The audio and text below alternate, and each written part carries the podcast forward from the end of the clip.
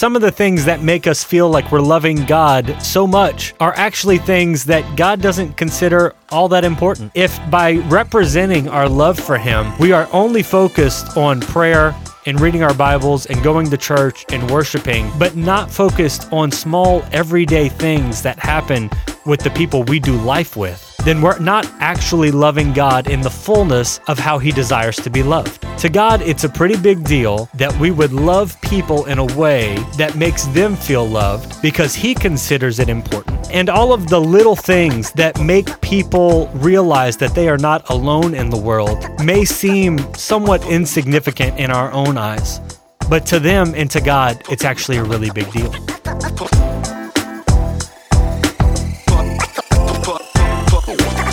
What's up, everyone, and welcome to the Making Room podcast, where we clear out the clutter and make more room for God to move in our lives.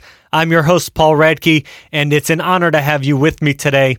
We're going to be discussing something that is pretty important to me right now. It's something I've been focusing on a lot, and that is Am I loving God the way He desires to be loved, or am I loving Him in a way that makes me feel like I'm loving Him well?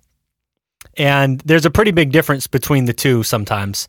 Uh, because some of the things that make us feel like we're loving God so much are actually things that God doesn't consider all that important. Things that God thinks are good, things that God wants us to do, but not the heart of who God is. And uh, I've kind of been through this with my relationship with Madison too, in that I loved her the way it made me feel good to love her, not in the way that made her feel loved. When we first got together, uh, I was really big, and I still am, uh, big into the grand gestures, right? We're going to go on the fancy vacations. We're going to go to the fancy restaurants. I'm going to show up with fancy gifts. Um, it, it was all about the next big thing that I was going to do so that she felt loved. And eventually, after some back and forth, it came out that all of those big things were great, and she did feel loved during those moments. But I was being a little neglectful, or a lot of a, a lot of neglectful, uh, in everyday, ordinary things, right? Because life is more about the mundane, ordinary, everyday things than it is about the big vacations and the big events that we attend. I mean, those are all small specks in time but life is a whole lot more just about who's going to take out the dishes and who's going to vacuum the floor and and who's going to do these small mundane things around the house or for one another that don't seem like that they're that big of a deal all individually but when you stack them all together they actually mean a whole lot more than all of the big things that I was focusing on. And one of those small things is actually something kind of funny. Uh, we would go to the movies quite a bit, and we'd always get a large drink or something. Uh, and I just would leave the drink there when the movie was over. Uh, it was an empty cup. They were coming in to clean. I see them right there. They're about to sweep up everything. Not a big deal for them to throw that away, making their way to clean up the rest of the auditorium. But Madison thought it was a really big deal that I would leave the cup. She really wanted me to pick the cup up and throw it away. And and she would do it and kind of do it in a huff, if we're going to be honest. Uh, and, and that annoyed me that she would get huffy about something so small and, and so seemingly insignificant. But after going back and forth about it quite a bit, I mean, this went on for a while, uh, as stupid as it is to say. It went on for a while. And to me, it, it just seemed so ridiculous that I would almost intentionally not do it just because it annoyed me that it annoyed her that I didn't do it. And yeah, I'm a bit of an antagonist sometimes. So, but eventually it came out that she felt like because I wouldn't do it and it was important to her that I didn't consider her feelings important. And and I didn't care about the things that she cared about. It was important to her that we would be the kind of people that throw it away instead of expecting somebody to do it when they're cleaning up everything else. And because I didn't consider it a big deal, uh, I didn't really focus on it. But when she put it that way, it put it in a new perspective for me because it wasn't just about an empty cup that was going to be thrown away by somebody. It was about doing something that demonstrated that I cared about what she cared about. That I would do it not because it meant so much to me, not because it made me feel like I was loving her well, but because it made her feel loved that I would do it. And as as insignificant as that example is, it, it actually puts a lot of things in perspective in our relationship with God. Because there's a lot of things that we don't consider all of all of that important, but to God it's actually really important. To God it's really important how we treat the people around us. To God it's really important how we treat our neighbors, our literal neighbors and and just the people that we do life with. It's really important to God how emotionally available we are to our children and to our spouses. It's really important to God that we love them in a way that makes them feel loved, not just in a way that makes us feel like we're loving them. And we often don't equate those things directly with God, right? We know it's a good thing to be emotionally available to our spouse and to our children. At least I hope we know that. Um, uh, we know that it can make a difference in relationships when we decide that we're going to cook and clean, not make sure that the other partner has a hand in it. You know, we just make the decision that we're going to do it for them because it'll make them feel loved. We're going to make the bed, we're going to fold the towels. All of this, you know, seemingly insignificant stuff when it comes to our relationship with God. But to God, it's actually a pretty big deal. To God, it's a pretty big deal that we would love people in a way that makes them feel loved because he considers it important, not because we consider it important. He called us to be a representative of his love for his people and, and for the world around us. And if by representing our love for him, we are only focused on prayer and reading our Bibles and going to church and worshiping, but not focused on small everyday things that happen with the people we do life with, then we're not actually loving God in the fullness of how he desires to be loved. Because loving people is in the little things. It, took me a long time to understand this in my relationship with Madison, is that the little things meant a, a really, they meant big things to her. Uh, all the everyday, small, ordinary things um, she had a she had a pretty, to my mind, a pretty complex Starbucks order, and it took me, uh, you know, I didn't prioritize remembering it, but it took me a while to remember it. Um, and, and finally, I did, and when I remembered it, she smiled because it made her feel loved.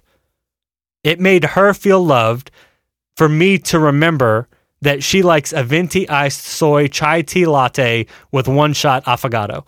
That that meant something to her and it didn't seem like that would mean like I like like I didn't equate me remembering her Starbucks order to her feeling loved. Like it didn't seem that significant, but to her it was. And it's not until we change our perspective to not love God the way we think it should look like to love God, but we actually love God in a way that represents him well to others.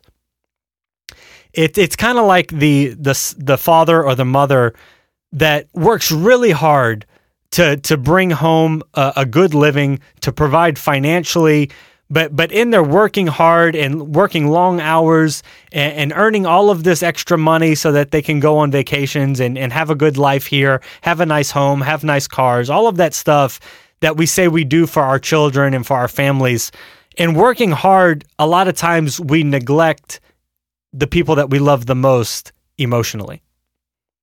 And because we uh, are working so hard and we are so stressed out about our jobs, when somebody needs something from us emotionally, we don't handle it well because we're already overloaded. But I've discovered through uh, just hearing other people's journeys, discovering my own journey and, and walking that out, that being emotionally available and providing for your family uh, by being present, not just with your physical body, but actually all of you being present in the moment, thinking about them, caring about them, um, not just in a financial sense, but in an emotional sense, means far more moving forward in life than how many times you're able to go to Disney World. It means far more to the people that surround us about how we remember the little things about them and care about the little things and, and do small acts of kindness that that most people in their life don't do, that makes them feel loved. That makes them feel cared about. That makes them feel seen. And when they feel loved and cared about and seen, they feel safe. And when they feel safe, they feel more themselves and they don't feel like they have to stand on, you know, put up pretenses around you and walk on eggshells around you so that we don't upset you know, our husbands or our wives or our fathers or mothers. Um, it's hard to have relationship with people that you have to walk on eggshells with all the time. It's hard to get close and have a deep emotional connection with somebody that always seems too busy for you. And just like that father or mother would be mistaken to focus more on their job and finances than they would the emotional well being of their family, it's important for us to focus on the emotional well being and how the people that God loves feel cared for, not just on what makes us feel like we're caring for them. Uh, really easy examples of this is that we talk about going to church and reading our Bibles and praying and worshiping and how important those things are. And they are.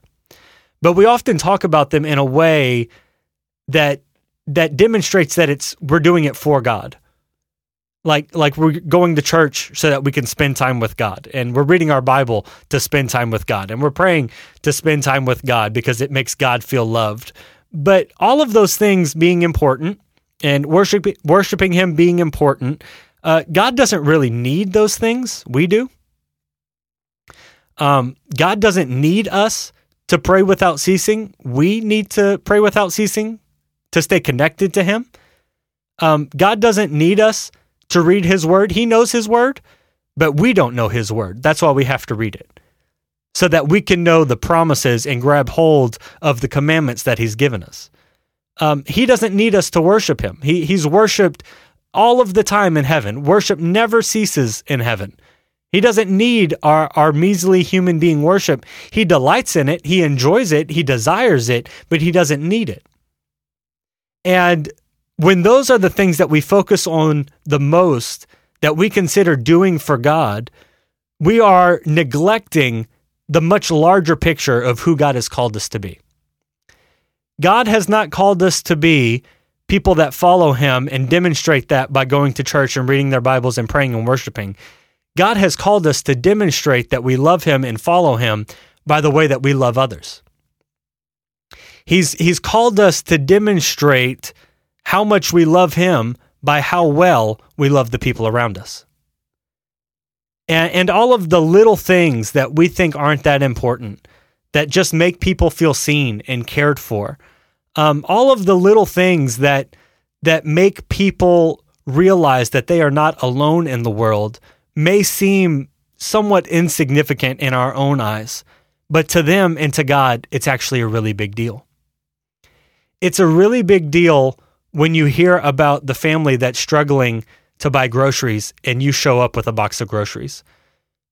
Now, I know that that we strive to do works of kindness and stuff like that, but I'm not just talking about the, these big severe cases where where the people are starving and then we finally show up with a box of food. I'm talking about the people that that just need a little helping hand every once in a while and you'd never know it because they would never ask you for help. They would never sign up for the food pantry list. They would never sign up because they don't consider themselves in need enough to need these things. But when we just show up with it because we love them and want to be a demonstration of God's love toward them, that could really, really have a big impact on somebody's heart. When we do things that we don't necessarily care about, but because it means something to somebody else, we do it. And, and what are the things in your life right now?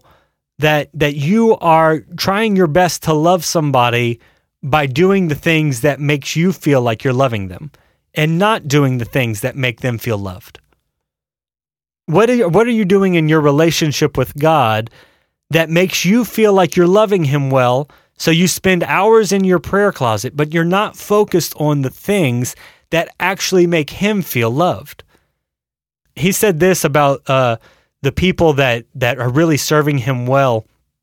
He said that I was in prison and you visited me. I was naked and you clothed me. I was hungry and you fed me. And and they said, "Lord, Lord, when did we when were you in prison and we visited? And when were you hungry and we fed you?" And he said, As you have done unto the least of these, you have done unto me. And the small things, the little insignificant things that make people feel seen, that make people feel heard, that make people feel loved are really important to God. And it might not feel like you're doing it for God. In fact, it shouldn't feel like you're doing it for God. I think if the only reason that we do good things is because we're doing it for God, then we've missed the mark. It's got to be it's got to come from a purer place than that.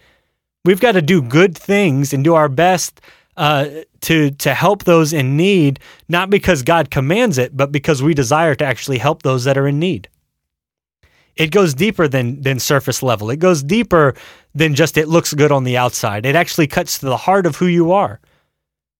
Am I only taking care of my family because that makes me look like a good Christian? Or am I taking care of my family because I love them and want to do things that show them that I appreciate them and love them? I think right now, too often we are so focused on trying to achieve the next big miracle or the next big revival or the next big worship session that we are missing the mark on everyday life, on things that happen Monday through Saturday, not just on Sunday. And my relationship with God can't just be a Sunday morning thing, and it can't just be uh, an every day of the week, couple of hours thing. It has to be a 24 7, 365 thing. It has to be something that I'm dedicated to loving God by loving others well, even when it doesn't feel like it has anything to do with God, because I know that it means something to God when I care for the people He cares about. When I care about the things that God cares about from a pure place, from a place of we just want to love them well, we just want to love God well, not not I have to do it or else I'm going to be punished. Not I've got to do this or else God won't love me. No, God will always love me. Even though I may build up walls of separation between me and Him, God will always love me and try to reach me. But it's also up to me to tear down the walls that separate us. It was up to me to tear down the walls that separated me and Madison. It was walls that I had built up from the life that I had lived and the traumas that I had gone through. And until I was willing to tear some of those walls down, I couldn't develop a closer connection with her. Until I was willing to love her the way she needed to be loved, not in the way that made me feel like I was loving her well. It's not until I got to that place that we actually built a stronger relationship. And we still have and continue to work on our relationship. If you're in a long term committed relationship, it's not just you work on it and then you got it, it it's continually working on it. And just like a marriage is that way, or, or having a significant other is that way, uh, it is the same way in our relationship with God. It's not that I do this, this, and this, and I got it, but it's that we continually work on this relationship. I continually try to go in deeper. I continually try to be who he's called me to be. And I mess up and I make mistakes and I don't love well. I don't love him well. I don't love others well, but I pick up my I pick myself up, dust myself off, and I attempt to do it again and again. I try again and again and again. Not in just the big things, but in the everyday small things. I hope that you will hear this message and realize that oftentimes our priorities are so mixed up and we don't even realize it. It took uh, it took God really getting a hold of me for me to realize my priorities were messed up. When I was pastoring, I prioritized being a pastor and and that position more than I prioritized Madison on a repeated basis. And it wasn't until I realized that I couldn't be a good pastor or a good minister or a good follower of Jesus until I was a good husband to Madison that I truly started to change. You can't be a good follower of Jesus and a bad spouse. You can't be spiritually mature and have all knowledge and prophecy and insight, but then you blow off the handle as soon as somebody says something you don't like. There's no such thing as being spiritually mature but emotionally immature. Doesn't exist, not a real thing. And if you feel like you have this great spiritual maturity, but you are constantly acting in immature ways, then you need to go back to basics in your relationship with God and in your relationship with others because it's only when we reach emotional maturity that we can actually match that with spiritual maturity. They're one and the same. It, just like loving God and loving others is one and the same, being spiritually mature and emotionally mature are one and the same. Now, in church, we we would tell you know if you can prophesy and cast out demons, that's the big priority. You can be as immature as you want to be, as long as you can do that. But that's not how Jesus sees it. That's not what Jesus taught us. He said, "Many will come in my name," saying, "Didn't I? I didn't we uh, cast out devils? Didn't we perform miracles in your name? And now you're rejecting us." And he'll say, "Depart from me, I never knew you." Because doing big things doesn't mean that you have strong relationship with God. Doing little things means you have strong relationship with God. Small everyday acts of kindness, small everyday acts of dedication, loving God the way he desires to be loved, not the way we desire to love him. I'm glad that you feel good after 3 hours of worship. And, and I myself have done the same but it's not the three hours of worship that God has called us to. It's the 24 7, 365 of loving Him by loving others. And, and, and sometimes that means big things. And uh, most of the time, that just means small, everyday acts of kindness, being compassionate, being merciful, being understanding, uh, being emotionally available for other people, being somebody that people can share their burdens with that doesn't just try to cast them off and treat them like they're bad people. Let's learn to love people in the everyday small things. Let's learn to love God in the things that don't make us feel like we're loving God, but they make other people feel loved. Let's focus on that. Let's let's shift our priority list to not begging and pleading for revival, but actually going and being revival to people that need it not not talking about and teaching people about God, but what if we just start to demonstrate who God is to the world around us instead? Most people don't need to hear about how much God loves them. They need a representation of what that love looks like. They, they don't need to hear about how much God loves them, but they're going to go to hell.